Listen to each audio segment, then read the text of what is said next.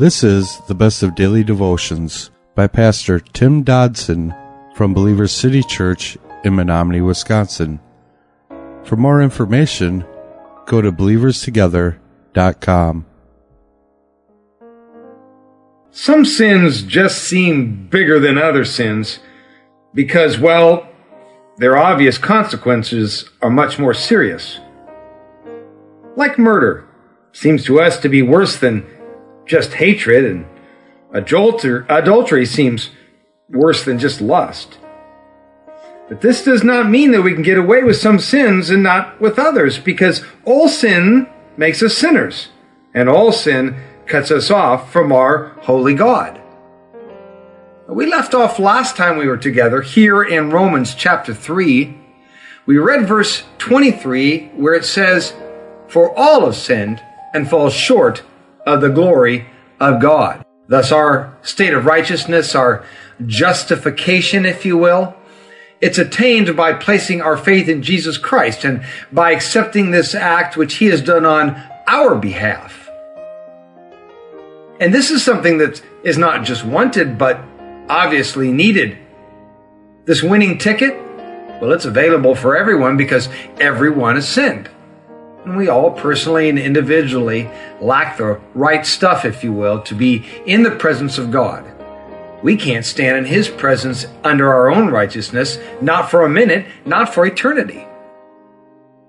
In verse 24, it says, Being justified freely by His grace through the redemption that is in Christ Jesus, whom God sent to be an atoning sacrifice through faith in his blood for a demonstration of his righteousness through the passing over of prior sins in God's forbearance.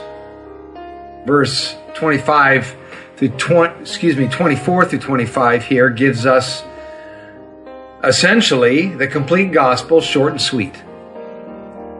The New Living Testament renders these verses like this quote, Yet God, with undeserved kindness, declares that we are righteous. He did this through Christ Jesus when he freed us from the penalty of our sins. For God presented Jesus as the sacrifice for sins. People are made right with God when they believe that Jesus sacrificed his life, shedding his blood. This sacrifice shows that God was being fair when he held back and did not punish those who sinned in times past, for he was looking ahead and including them in what he would do in this present time. God did this to demonstrate his righteousness, for he himself is fair and just, and he declares sinners to be right in his sight when they believe in Jesus. Going on in verse 26, we read, To demonstrate his righteousness at this present time, that he might himself be just and the justifier of him who has faith in Jesus. So that Jesus might be just and the justifier of him who has faith in Jesus. So uh, we read about this, we, we listen to all of this, but we can't help but take a step back and go, why would God have done all this? To show mankind that even though we may not be righteous, he is. We cannot find our own way to God. But that reality simply was not acceptable to a father that loves his children, his creation. Thus, in his love, he found us. And he paid the fine himself. The debt that was owed on the accounts of all men and women throughout time. Now, all that is left is our own response. Will we allow that credit to be placed on our account? And that choice is ours. Verse 27 says, Where then is the boasting? It is excluded. By what kind of law? Of works? No, but by a law of faith. We maintain, therefore, that a man is justified by faith apart from the works of the law.